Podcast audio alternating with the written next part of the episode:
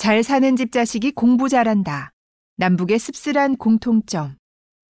스브스 프리미엄에 실린 SBS 안정식 북한 전문 기자의 취재 파일입니다.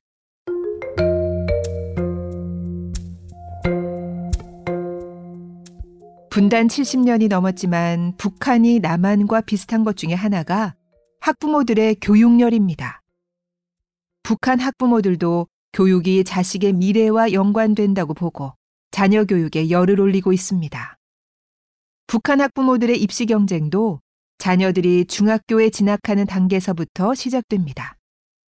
북한의 영재교육기관이라는 제1중학교에 보내기 위해서입니다. 제1중학교는 우리의 중학교에 해당하는 초급 중학교와 우리 고등학교에 해당하는 고급 중학교 과정을 포괄하는 6년제 학교입니다. 학부모들이 아이들을 제1중학교에 보내려는 이유는 김일성 종합대학 같은 명문대 입학도 중요하지만 제1중학교에 입학하면 대부분 대학에 진학하게 되기 때문입니다. 일반 중학교에서 10% 내외의 학생들만 대학에 진학하는 것과 비교해 보면 제1중학교 입학 자체로 대학 진학에서 엄청나게 유리한 위치에 서게 되는 겁니다. 제1중학교가 인기 있는 또 하나의 이유는 졸업하고 바로 군대에 가지 않아도 된다는 겁니다.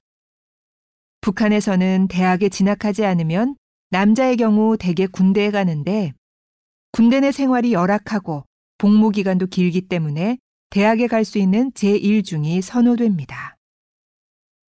제1중학교에 대한 선호는 북한 내의 사교육이 확대되는 계기로 작용했습니다.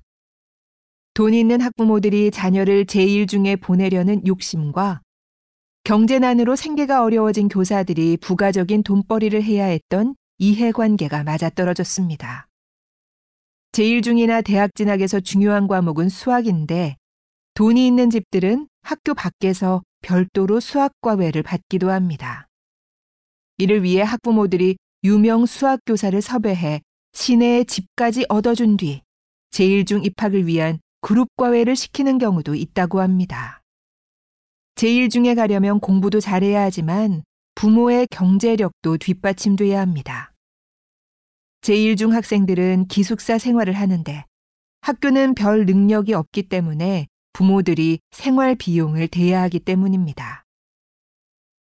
여기까지는 북한의 돈 있는 집 이야기였고 반대로 가정 형편이 좋지 않은 집들은 자녀들이 학교를 그만두는 일도 많습니다.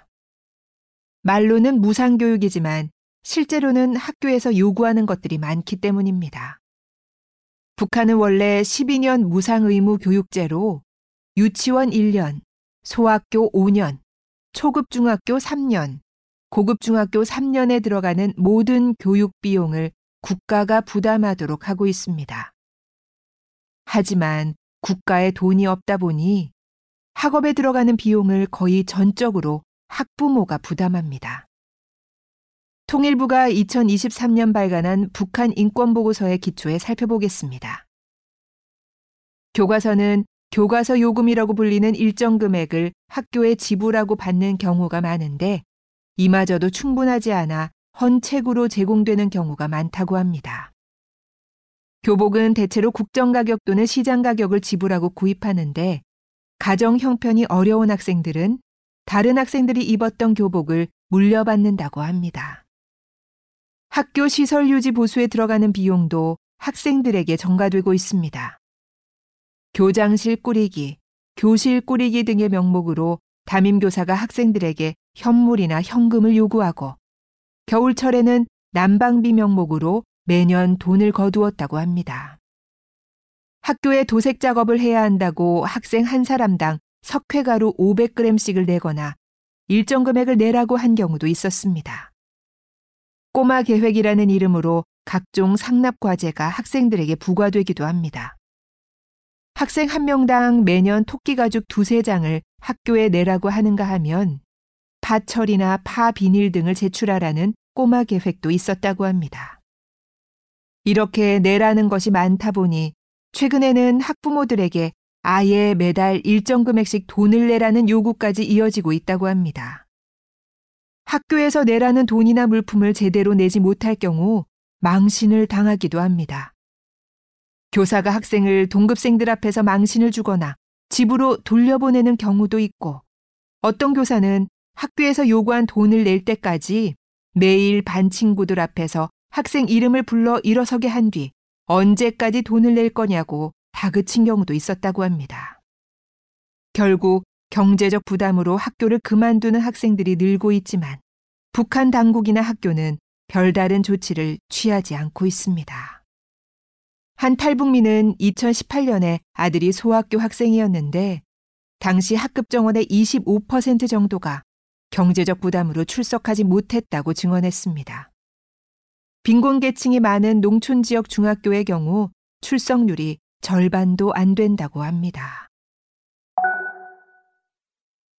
북한이라는 나라가 제대로 돌아가지 않으면서 국가가 내세운 무상교육제는 흐지부지 되고 빈부격차에 따른 교육 불평등은 더욱 심화되고 있습니다. 돈이 있는 집은 제1중학교 입학을 위해 과외를 시키고 대학 입학 과정에서도 영향력을 행사하는 반면 가정 형편이 안 좋은 집들은 학교에서 요구하는 각종 부담을 이기지 못해 아이들을 학교에 보내지도 못하고 있습니다. 김정은이 지난해 말 노동당 전원회의에서 학생들에게 교복과 가방, 신발을 제공하는 문제를 별도 안건으로 다룰 정도로 교육 여건 개선에 힘을 쏟고 있지만 전반적인 경제 상황이 낙후한 상황에서 단기간에 교육 여건이 개선되기는 힘들 겁니다. 경제력 격차에 따라 차별적으로 사교육이 이뤄지고 갈수록 계층 간 차이가 심해지면서 북한 내에서는 잘 사는 집 자식이 공부를 잘한다는 인식이 공공연해지고 있다고 합니다. 분단의 저편에서도 남한과 비슷한 넋두리가 나오고 있다는 게 신기하면서도 씁쓸한 대목입니다.